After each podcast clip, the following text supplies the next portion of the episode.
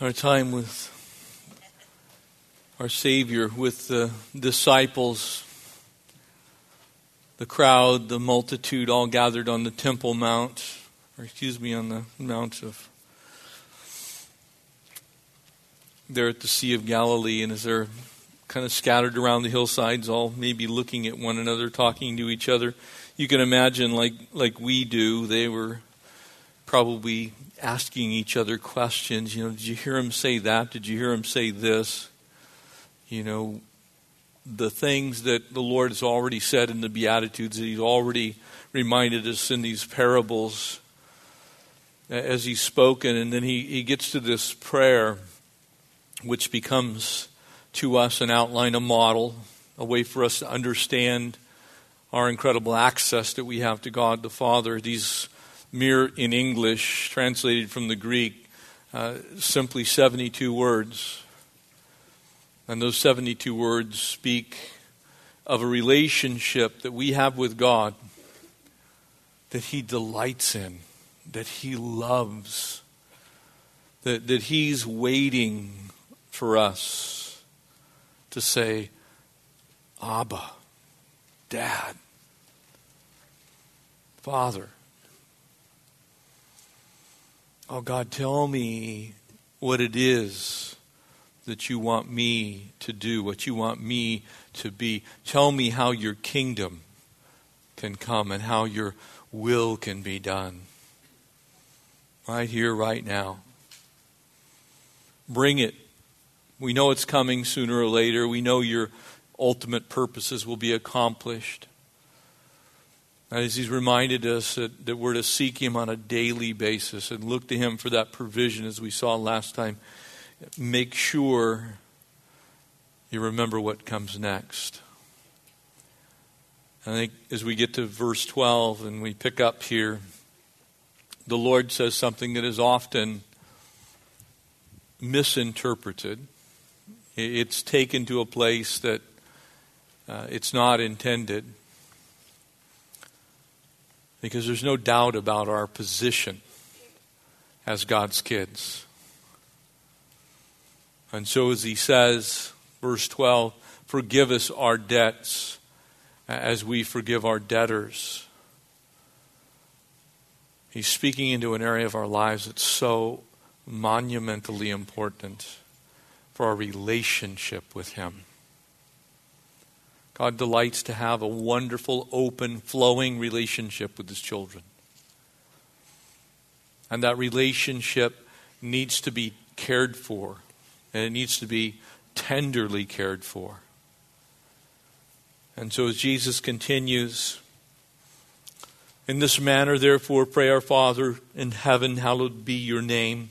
Your kingdom come and your will be done on earth as it is in heaven. And give us this day our daily bread, and forgive us our debts as we forgive our debtors.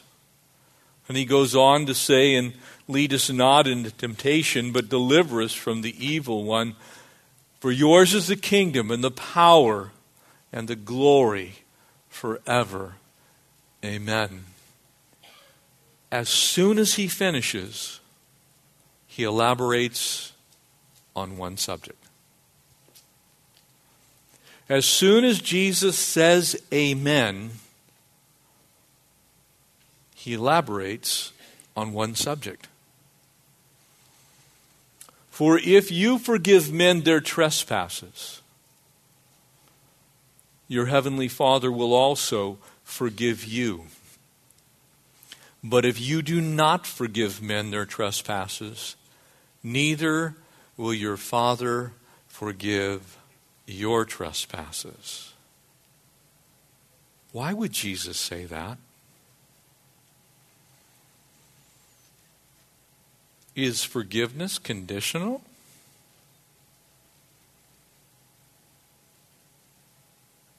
It's a crazy question, isn't it? Isn't grace the free gift of God? And aren't we forgiven as God's children? Aren't we going to heaven?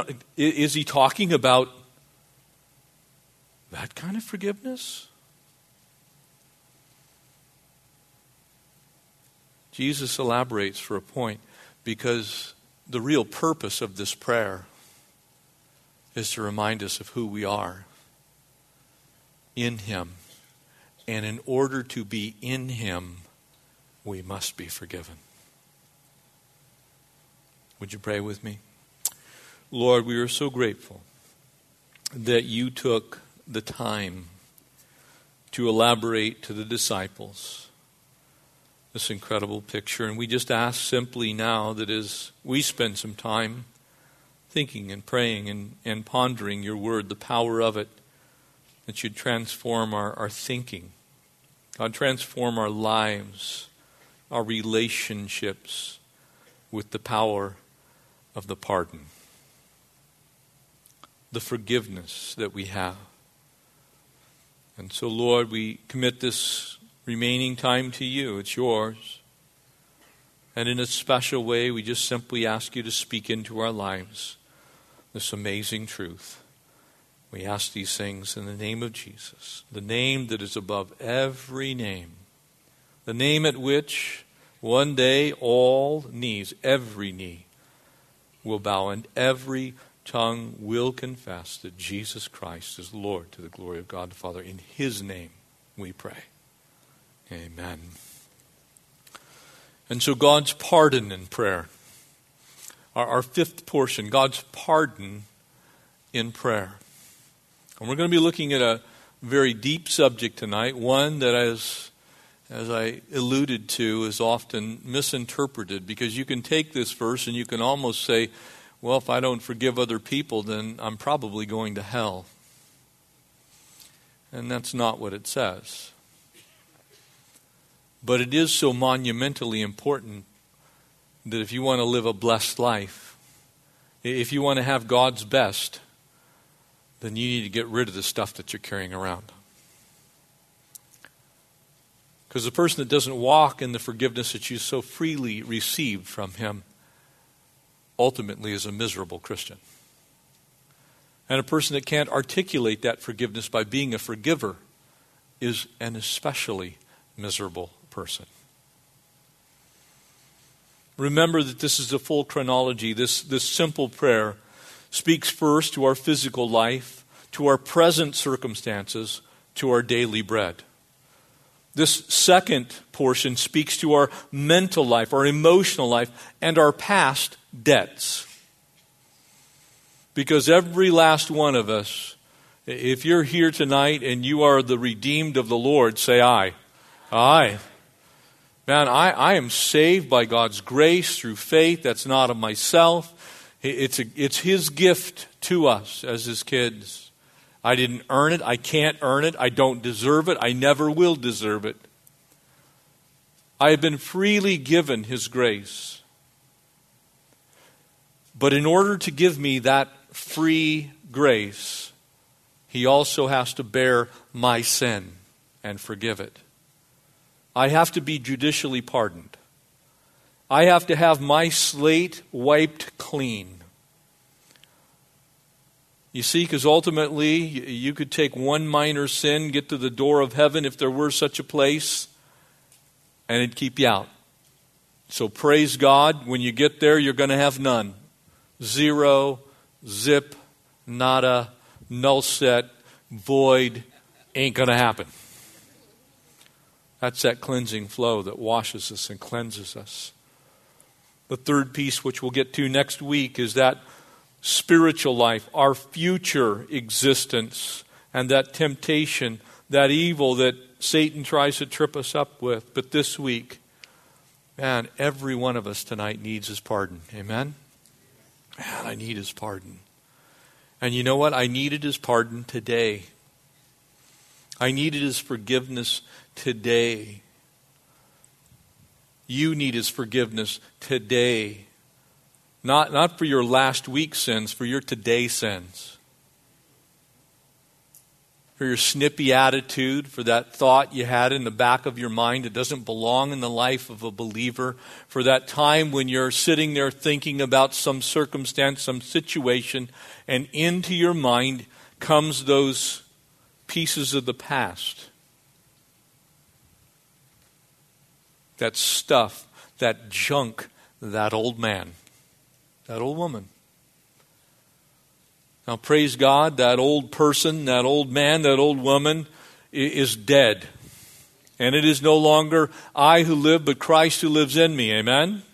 And the life that I now live, I live unto him. Amen? You see, so we do have that new life, but we still get dirty every once in a while. Amen?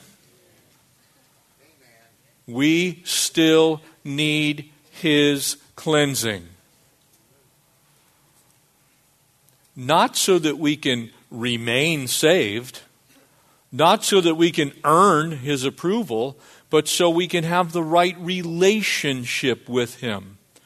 And it's very simple for us to understand. Whether you have children, all of you at one time were children, otherwise you wouldn't be here, amen? And so you had a relationship with your parents. Do you remember those days when you did something that wasn't quite what you were supposed to do? Like in my case, we made a merry-go-round for our cat, and it involved one of those old clotheslines that everyone had in the 60s in the backyard, the ones with the single pole, and they spun around. They had the lines on them. You remember those? Well, my brother and I decided that we would make a merry-go-round for the cat. It was a rather fast merry-go-round. And the point was to attempt to try and get the cat to see if it could walk in a straight line after said merry-go-round ride.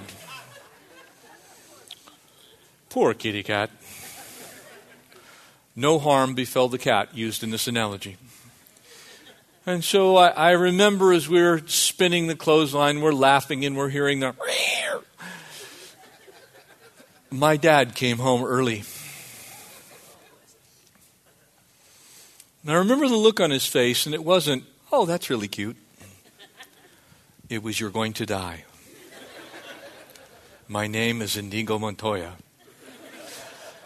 He kind of looked at me and my brother like, you guys know better than this. And so we went to the garage, and the rod of correction was applied to the seat of knowledge.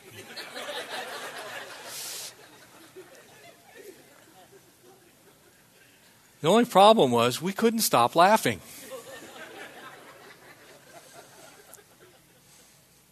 And so we didn't quite have the forgiveness, and it didn't end there. We were still kind of at odds with Dad. And though we'd been punished, and though we'd been forgiven in the sense that he wasn't going to do anything else to us, the relationship was not okay. Because it wasn't genuine. We're still giggling. So in that sense, we were ongoing in our sin. You see, judicially, he wasn't really going to do anything else. But relationally, we were still not okay with that. That's what the Lord's talking about. He wants to have a right relationship with you, and you want to have a right relationship with him. In order to understand these principles, I think it's important because there are 5 words used in the New Testament, used in the Greek language, to describe sin. Olethema is the word that's used here. It's debt. And it almost always applies to that which is a not good attempt to do what's right. Hamartia is the one that's the absolute most common. And it describes something that's really used most often as an archery term. It means to just simply miss the mark. Paraptoma is the word trespass. In other words, you kind of, you know that it's not supposed to go over that line, but you do it anyway. It's intentional. It's really something that you knew what was right, and you didn't do it. And then there's parabasis, which is a term that means to transgress. Not only did you know it was wrong, and you did what is wrong, but you did it with some vim and some vigor. And then there's anomia.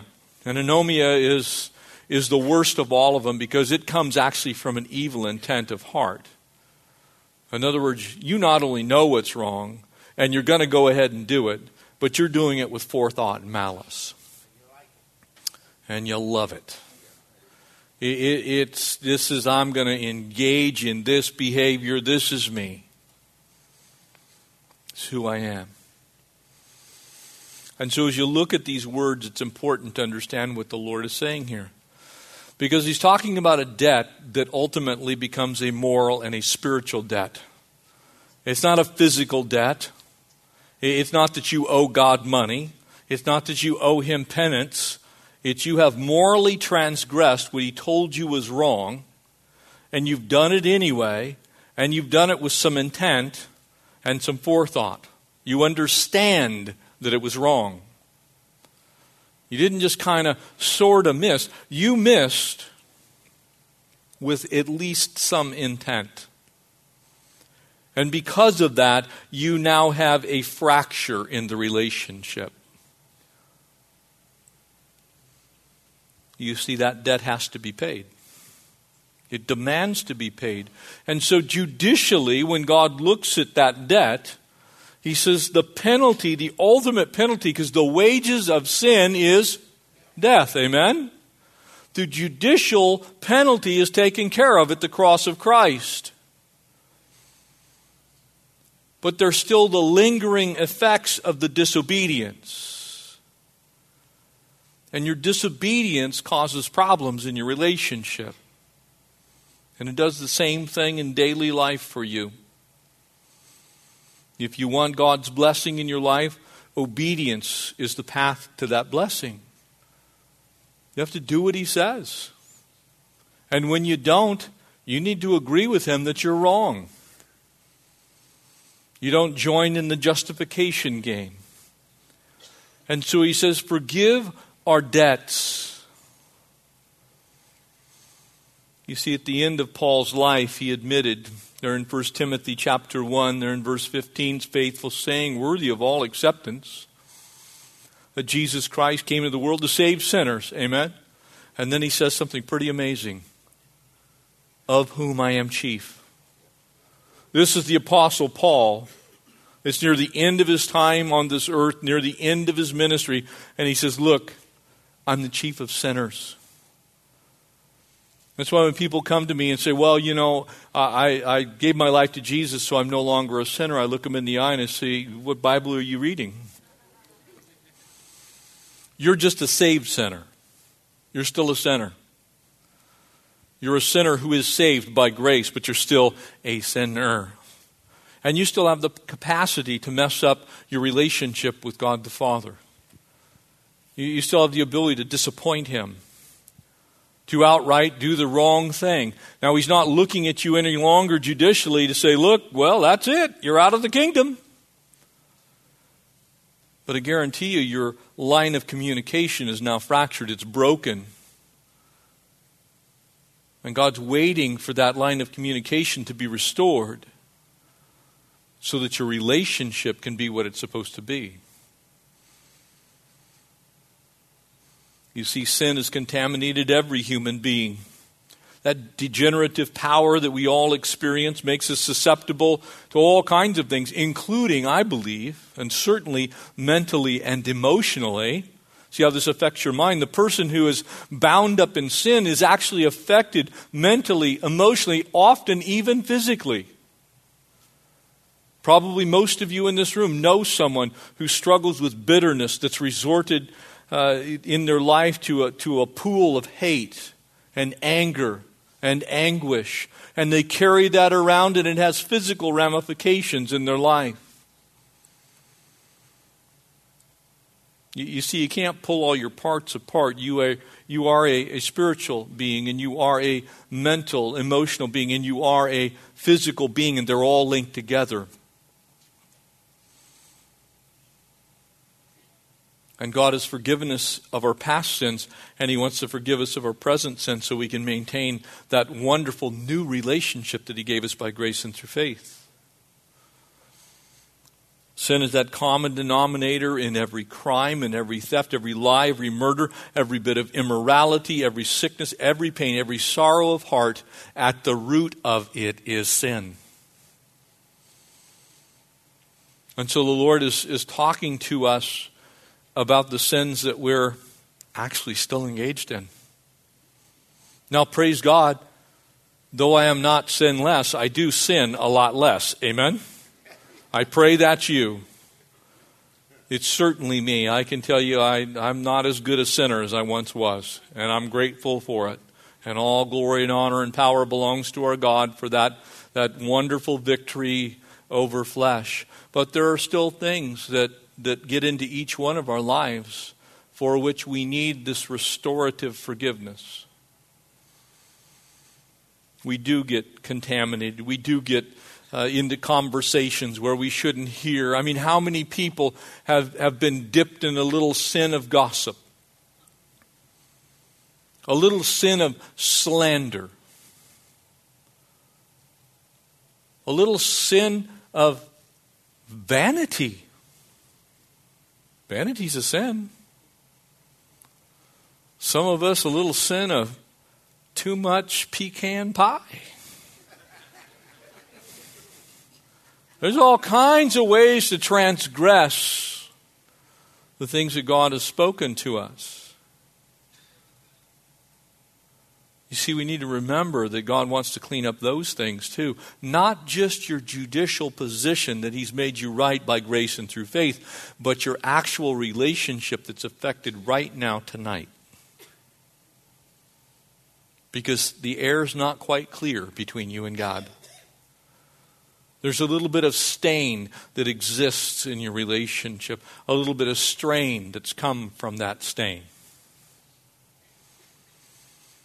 Though we've been forgiven the ultimate penalty of sin, we still need that constant forgiveness to keep our relationship bright and shining and wonderful and new and vibrant. You see, because you can't walk around carrying a garbage bag full of trash and expect God to just overlook it. He wants you unweighted from the bondage of unforgiveness. And you can be bound in unforgiveness by your own sin and the unforgiveness of it, and by the unforgiveness that you harbor towards other people for their sin. And so He commands that we be forgiven. It is conditional.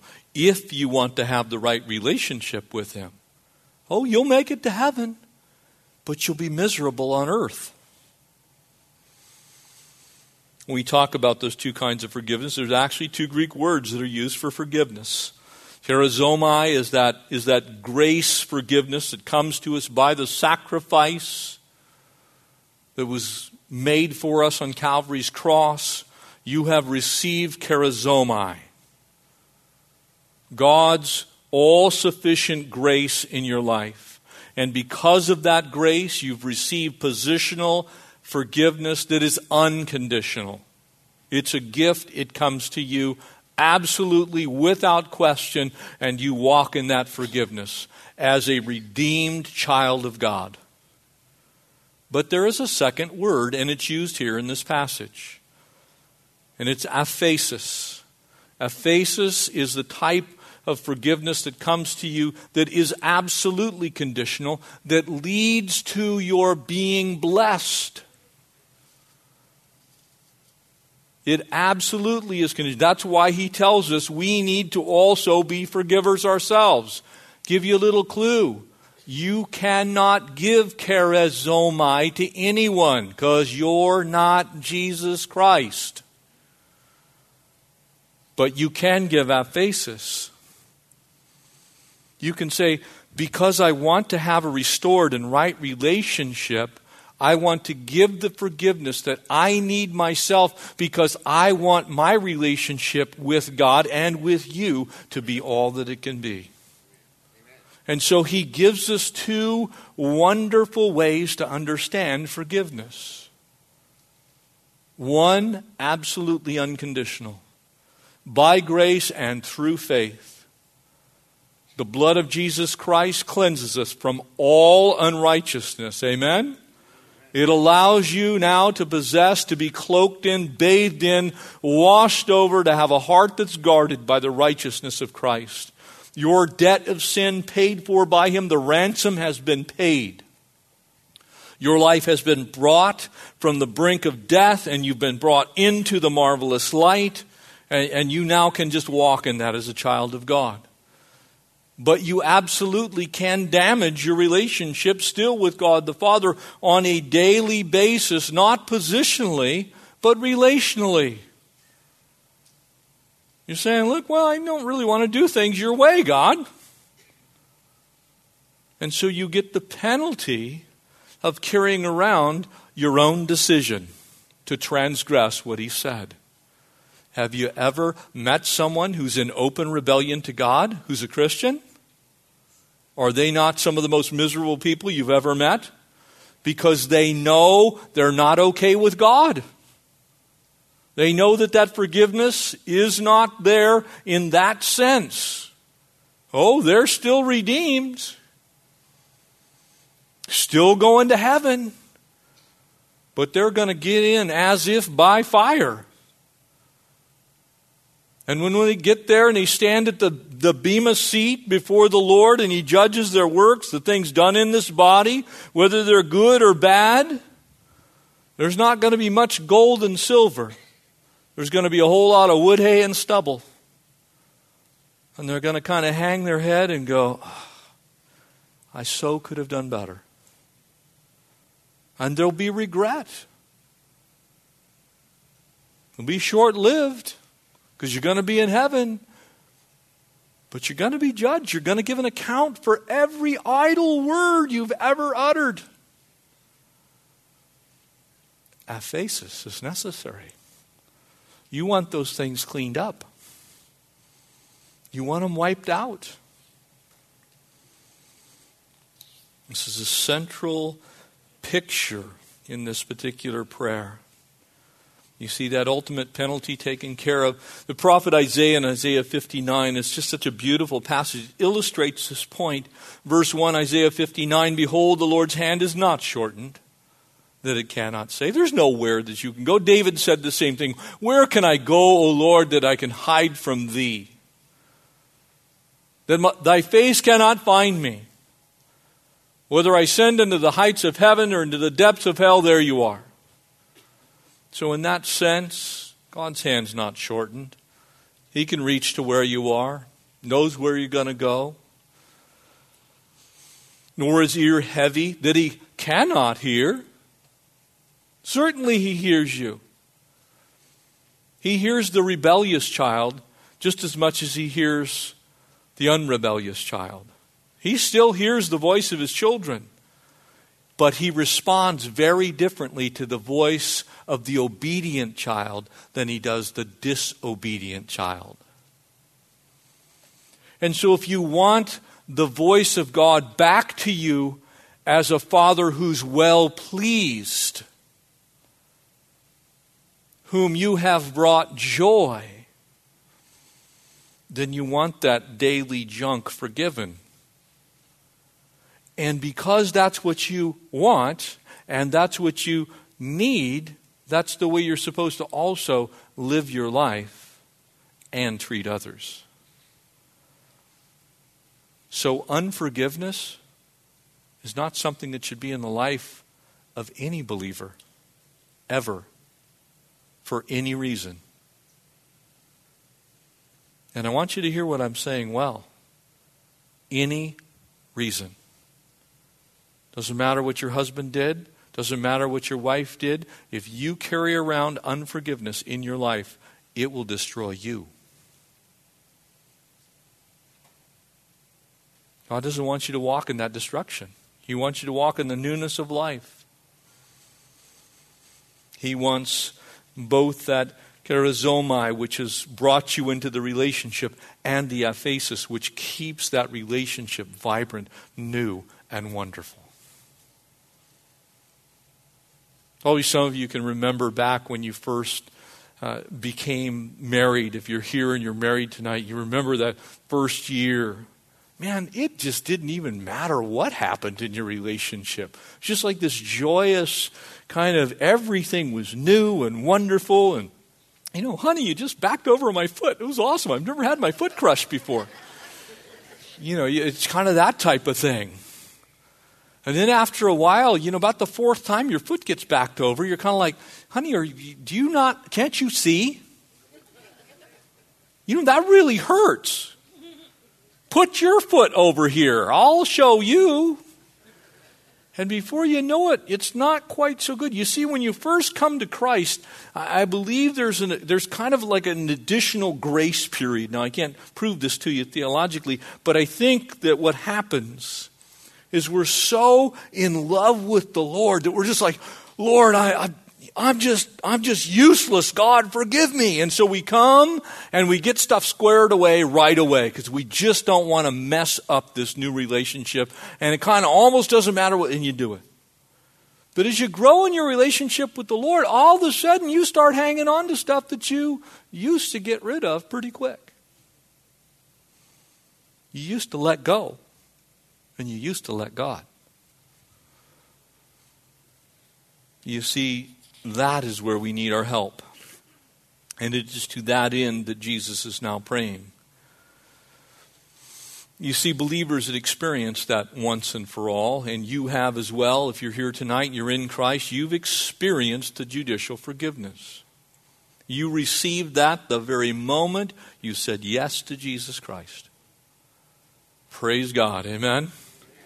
You know why I know that? Because anything else would be works. And we're not saved by works. Works can't save anyone. By the works of the flesh, no one is justified. Plain, absolute statement of the Word of God. So I know that I was given that position. I'm a child of God. Don't deserve it. Can't earn it. I've been declared pardoned, justified, righteous. And no one on this earth, below this earth, or in the heavens can take that from you. No one can snatch them out of my hand that are mine, Jesus said. What can separate us from the love of God? Nothing. Amen? No weapon formed against us can prosper. Amen? You see the position? The position is, as a child of God, you're golden. But boy, can we mess up the day-to-day stuff with God and with people as well. Amen? That's what happens. I would turn your attention to John 13. If you want to turn there, verse 5. A very familiar passage to most of you. Remember, Jesus is at the Last Supper. He's going to wash the disciples' feet. It's a demonstration of this humility, serving spirit that we're to have, that we should follow. And at first, Peter basically refuses for Jesus to wash his feet. He said, if I do not wash you, you have no part with me. Peter goes on to the other extreme, and Jesus then replies, for he who has bathed needs only to wash his feet, but is completely clean, and you are clean. You see, he who has bathed, someone who's already been positionally washed and made white and cleansed and is one of God's kids, somebody who's already a believer doesn't need that kind of a bath again. But what you do need, because you're going to blow it, you're going to biff it, you hope you won't, you pray you don't, but you're going to mess up every once in a while. What you do need is what follows. You are clean. Not all of you, of course, he's speaking. Judas is still there. For he knew that one would betray him, and for this reason he said, not all of you are clean. You see, this act of foot washing kind of gives us a picture into the Lord Jesus, what he's saying. You see, as they came in, Jesus had taken this position of the lowest slave. And he said, here's what I want to do for you. I want to take the dirt of the day off your feet. I want to remove the muck and the mire and the manure. You see, you were believers when you came in here, but I want to give you a picture of what you need to do with each other every day. Because your relationship's going to get dirty. You're going to get some manure on your feet. You're probably going to put something on the ground someone else is going to step in. You're going to pick up the junk of the world because you're traveling through it. You're going to get some dirt on you. And we need to wash that stuff. We need to cleanse that. And so he says, look, I want to wash your feet. I want to take even that stuff off. God is eager to forgive. He's eager to cleanse. Jesus wants to have a restored, perfectly functioning relationship with us. And so he says, look, Father, forgive us our debts. Take away the stuff that we drag around with us every day. Hundreds of years before the Lord, Nehemiah wrote in Nehemiah 9, verse 17, speaking of the children of Israel, they refused to obey. They were not mindful of your wonders, O God, that you did among them. But they hardened their necks as in their rebellion, and they appointed a leader to return them to their bondage. You see, unforgiveness is bondage. Unforgiveness is bondage. You walk around in that unforgiveness, and you carry it, and it taints everything about you. It taints your voice, it taints your words, it taints the very substance of your emotional chemistry. Your makeup is affected by carrying around unforgiveness. And that unforgiveness almost instantaneously transitions to bitterness. And Scripture reminds us that bitterness is as rottenness to our bones. It literally corrodes the interior substance of the structure of humankind.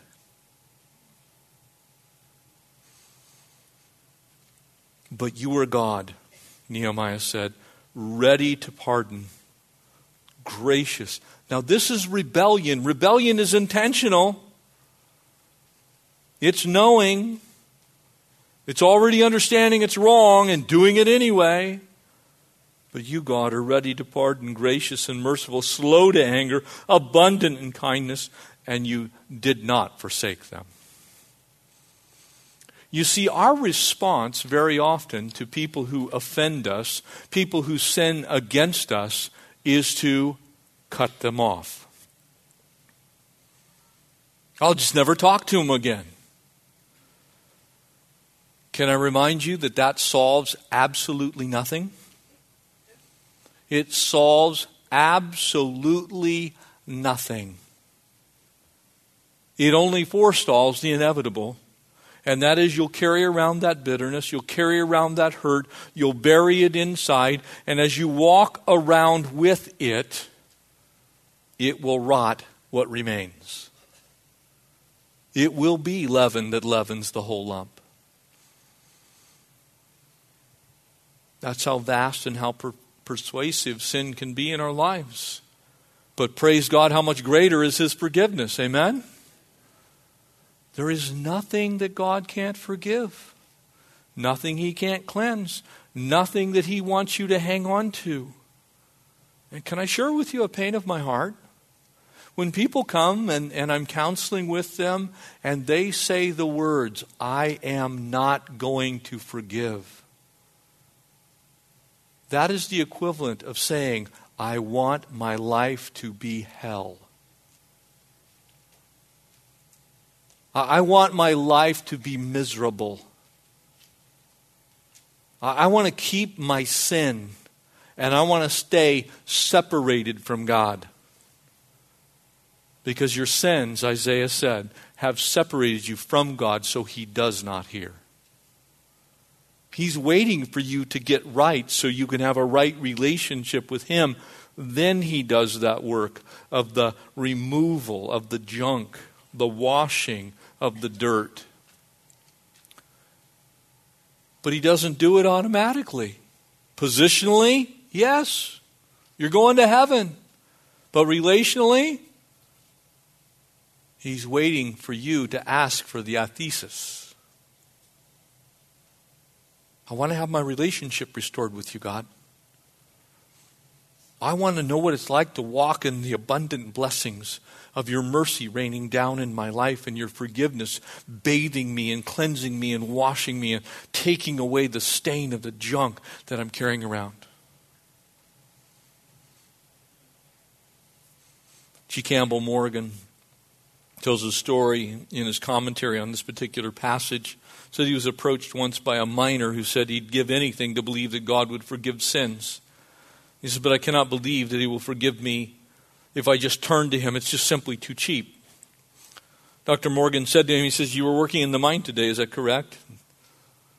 He said, yes. He said, well, how did you get out? He said, well, the usual way. I got into the cage and I was pulled to the top. Campbell Morgan asked him, he said, well, how much did you pay to get out of the pit? He said, nothing. Didn't pay anything. Weren't you afraid to get in that cage? He said. He said, was it not too cheap? He said, oh no. It cost the mine company a great deal of money to sink that shaft to get to where we were working. You see, it cost Jesus his life to get the shaft of grace to where you are working. And he didn't pull you up so you could be miserable. He didn't lift you out of the miry clay so that you could remain in the dirt. He pulled you out of the miry clay so you could walk in freedom, in love, in joy, in peace, in thankfulness, in goodness, in mercy, cleansed, fully understanding the redemption that he's given you. You see where sin abounds, as Romans tells us there in chapter 5, verse 20, where sin abounds, grace abounds all the more. There's no cost that Christ wouldn't pay to take care of it. So let him really take care of it. Not just the positional part, but the relational part. Forgive me of the junk from today. And so this is a plea really for the mercy of God to be evident in our life. And you know what? As 1 John reminds us there in chapter 1, verse 9, if we confess our sin, he is faithful and just to forgive. Amen? You don't get forgiveness automatically. You need to actually ask him for it. You see, you're going to go to heaven, but you're going to be miserable while you're on earth if you don't ask. You walk around that stuff, that junk. That old nature is going to really have some painful moments for you. It's difficult to confess our sin. Satan doesn't want you to do it. This world doesn't want you to do it.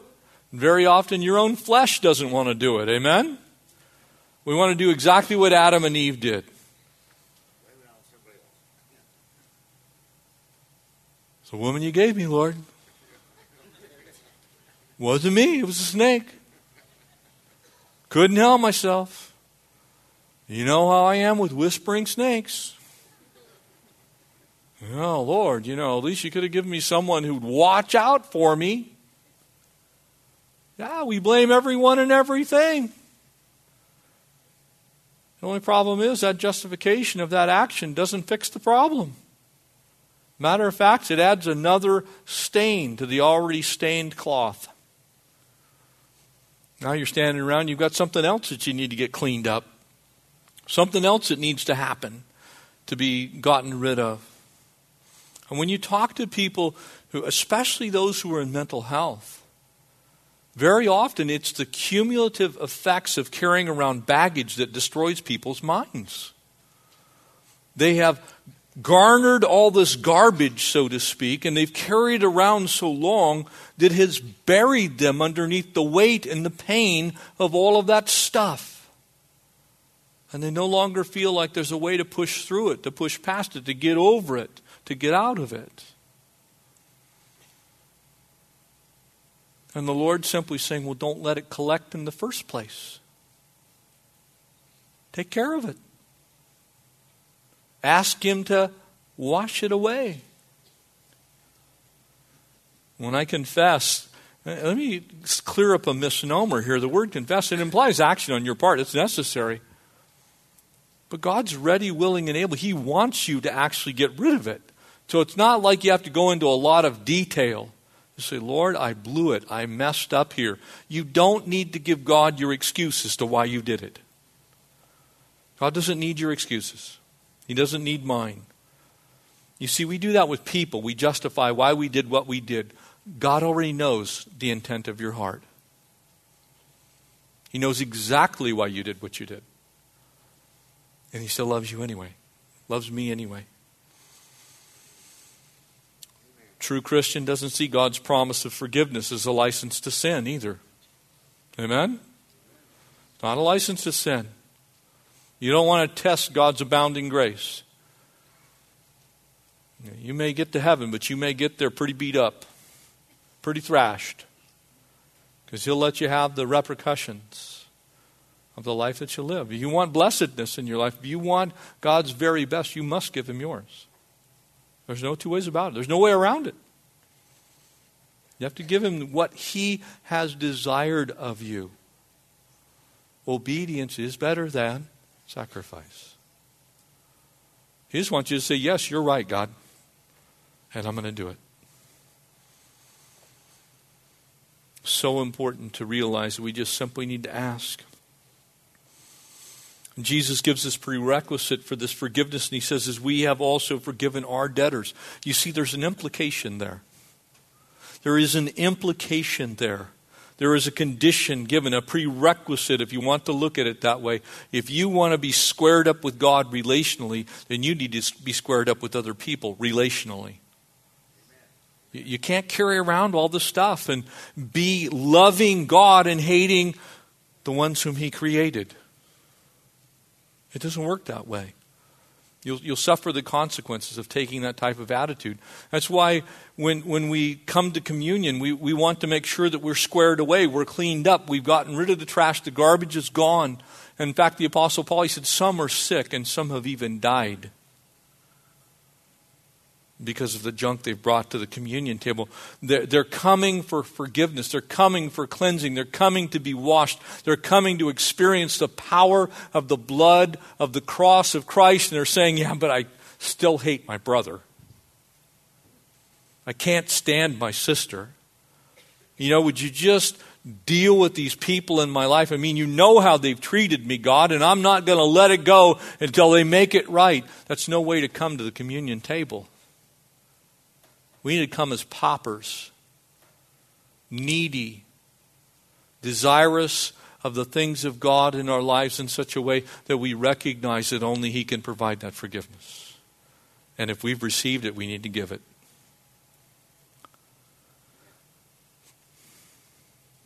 Romans chapter 7, verse 14 says this, for we know that the law is spiritual, but I'm carnal. Amen. Oh, man. The longer you walk with the Lord, I'll give you a little secret.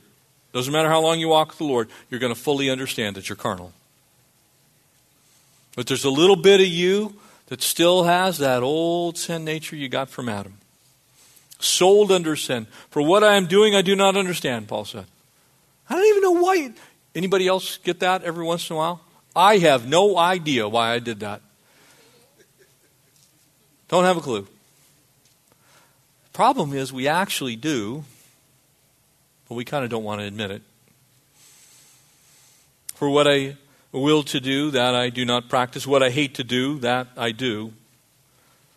If then what I will not to do, I do, I agree that the law is good, but now it's no longer I who did it, but the sin that dwells in me. For I know that in me, that is my flesh, nothing good dwells.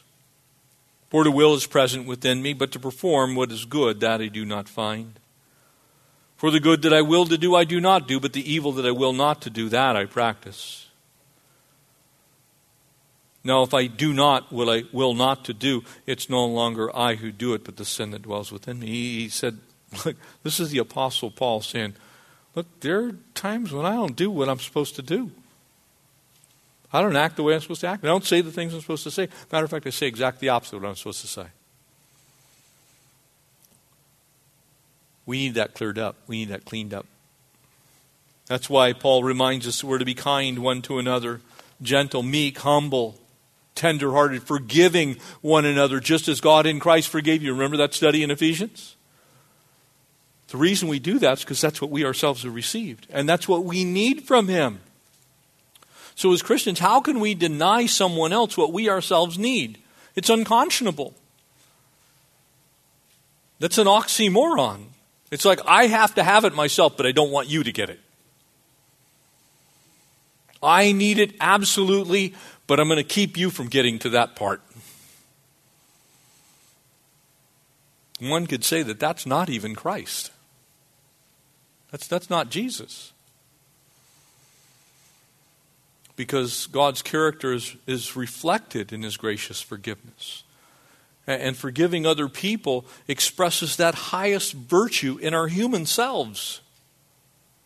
Let's just say, look, this is as much like Jesus as I can be. When I forgive someone, when I say, look, Lord, I don't even know how to do this, but God, would you help me forgive and forget it and let it go and release it? And God, I'm giving it to you. I don't know how to do that. I need you to help me do that. That is so much like Jesus.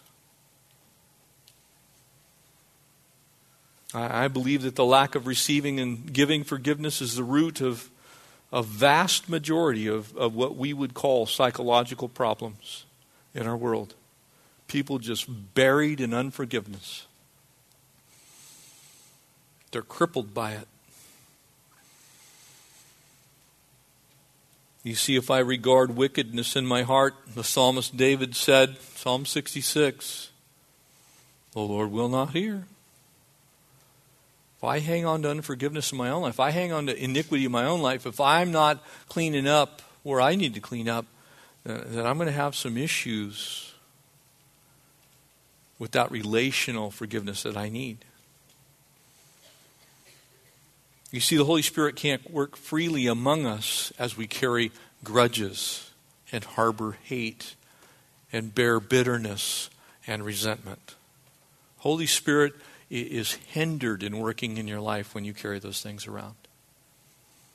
And you talk to people that have carried around bitterness for a long time, you will find a very, very consistent story that tells of someone who's racked of emotional, mental, and even physical pain. 1 Corinthians chapter 1, verse 10 says, And now I plead with you, brethren, by the name of the Lord Jesus Christ, that you speak all the same thing. There be no divisions among you, but you be perfectly joined together, the same mind, the same judgment.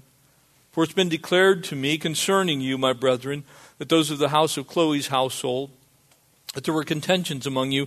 And now they say this, that each of you says, I am of Paul, and I am of Apollos, and I am of Cephas, and I am of Christ. Is Christ divided? Is there one kind of forgiveness for you and another kind of forgiveness for somebody else? The Apostle Paul in Ephesians 4 said there's one faith, one Lord, one hope, one baptism. There's one. There's one kind of forgiveness that we all need. It's His. And it comes in two parts. You see those unrepentant sins, those things that we harbor, absolutely will bury you. I would close with this. Notice now the elaboration, verse 14. This is outside of the disciples' prayer now. Jesus has said amen, but in verse 14, as we look at it, it says this, For if you forgive men their trespasses, your heavenly Father will also forgive you. Now, He can't possibly be talking about salvation, because at that point, salvation would become a work. It would be based on something you have to do in order to receive God's grace. It can't be that. So you know what He's talking about. He's talking about what happens to you between you and God is directly affected by what happens between you and the people you know. The people you love, people you care for, people you don't love, the people you don't care for. It's directly affected. For if you forgive men their trespasses, your heavenly Father will forgive you. But if you do not, notice he states it two ways, positive, negative. He wants to make sure we get this. He's already said, look, you have to be a forgiver. And now what does he say? But if you do not forgive men their trespasses, neither will your Father forgive you your trespasses. Crazy. You see, if we want to walk out in the bondage, we can. God's not going to make you be a forgiver, but he wants you to be a forgiver. He wants you to be someone that says, whatever the debt is, I'm letting it go. Because your debt was more than you could pay, and God let it go. You see, the model is the positional forgiveness. The model is, look, this is what you've received. I've given you complete forgiveness, and I'm going to adopt you into my family. I'm going to make you right before me. I'm going to pay the penalty of your sins. I'll take care of all of that. That becomes the model. And then he says, here's what I want you to do with that. When someone sins against you, you forgive them.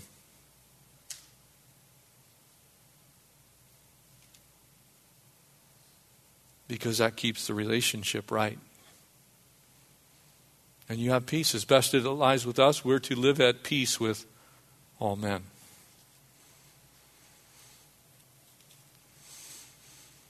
In his book, Lee, The Last Years, and I'll leave you with a little story and we'll close in prayer.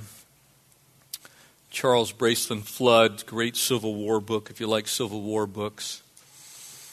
After the Civil War, Robert E. Lee visited Kentucky, went to a lady's house, a farmhouse that had been heavily damaged in the fighting during the Civil War. Remains of a very large, grand magnolia tree. If you've been to the South and you've seen these huge magnolia trees, they're just absolutely stunningly magnificent. Provide shade. They have these blossoms. They smell incredible in the springtime. Crazy, beautiful tree. And very often what would happen during that time is when you built a homestead, you would normally plant a tree outside basically the front yard, which would eventually become the gathering place. They had no air conditioning, so they would go out in the summer months and sit underneath that tree, and the wind could blow through, and you would smell the magnolia blossoms, and the tree would cover you with shade. It was like the world's best gazebo.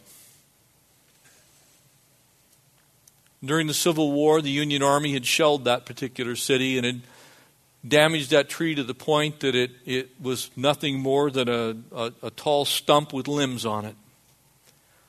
And she complained to Robert E. Lee.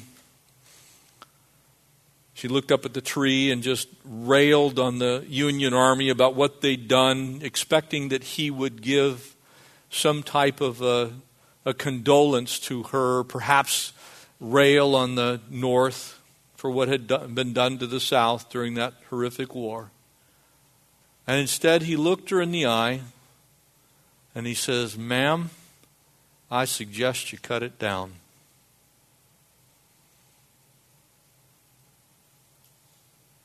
Why would he say that? Because it was a reminder to her of something she could not change. All of the anger and all of the bitterness towards the North wasn't going to restore what had happened during the Civil War. The damage had been done to her city. The loved ones had been lost. They were already gone. And yet she clung to the bitterness of staring at that tree as a source of keeping the hate and the anger. He went on to say, "It's better to forgive the injustices of the past than to allow them to remain. To let bitterness take root will poison the rest of your life." Friends, don't let unforgiveness poison the rest of your life. Forgive others' debts as you yourself have been forgiven. Let them go. And let God do what God needs to do. Amen? We're going to have some prayer warriors here. I am going to dismiss everyone because we are going to do our event. packing the boxes for Operation Christmas Child. So I don't want to deprive people being prayed for. Maybe you're carrying around some unforgiveness. Maybe something is just gnawing at the depths of your soul. We don't want to exclude that time of prayer, but I really do want to also give you an opportunity, because it is that time to go and to begin to just enjoy the goodness of the Lord together as we prepare those shoe boxes of love. So we will have some of the prayer team up here. If you need to be prayed for, please do come. But remember this: the forgiveness that you give is the forgiveness that you get. And the forgiveness that you get is what cleans up your relationship with God. And if that's how your relationship with Him gets cleansed, it's also how your relationship with other people gets cleansed. And you want both those things well. Amen? Let's pray. Father, so grateful are we tonight that positionally we're found cloaked in the righteousness of Christ, that you have done this amazing work in us of making us white as wool. And Lord, we surely don't deserve that. But God, there are times when we walk through the muck and the mire, the manure of this world. Lord, our feet get dirty, our hands become tainted, our minds think thoughts we shouldn't think, and we entertain ideas that should not be in the heart or the mind of a believer. And so we ask, God, for you to cleanse us, renew us, make us fresh, wipe us down, God. Oh, Jesus, thank you. Jesus, thank you that you modeled this as you washed the feet of the disciples, Lord. They were already your disciples, but they'd sure gotten dirty from the world, and you wanted them to be clean so that the fellowship could be sweet. And so, Lord, we ask that you do that in us. Lord, cleanse us. We want to lay down our burdens. We want to put down the things that we've clung to. And God, for those that maybe even tonight are carrying some measure of bitterness, maybe some anger, some hurt of the past, you're the one that can set us free. You can unyoke us from that terrible burden. And so we ask that you do that. Pray that you'd bless us, fill us with your Spirit, anoint us with your goodness. Lord, make us quick to forgive. Help us to not keep long accounts, Lord, of the things of the past. Lord, help us to put them where you put them. You remember our transgressions no longer. You put them in the depths of the sea. They are as far away from you as the east is from the west. Lord, help us to do that with each other, with those in our lives. We love you. We praise you. We bless you. We thank you. And God's people all said, Amen.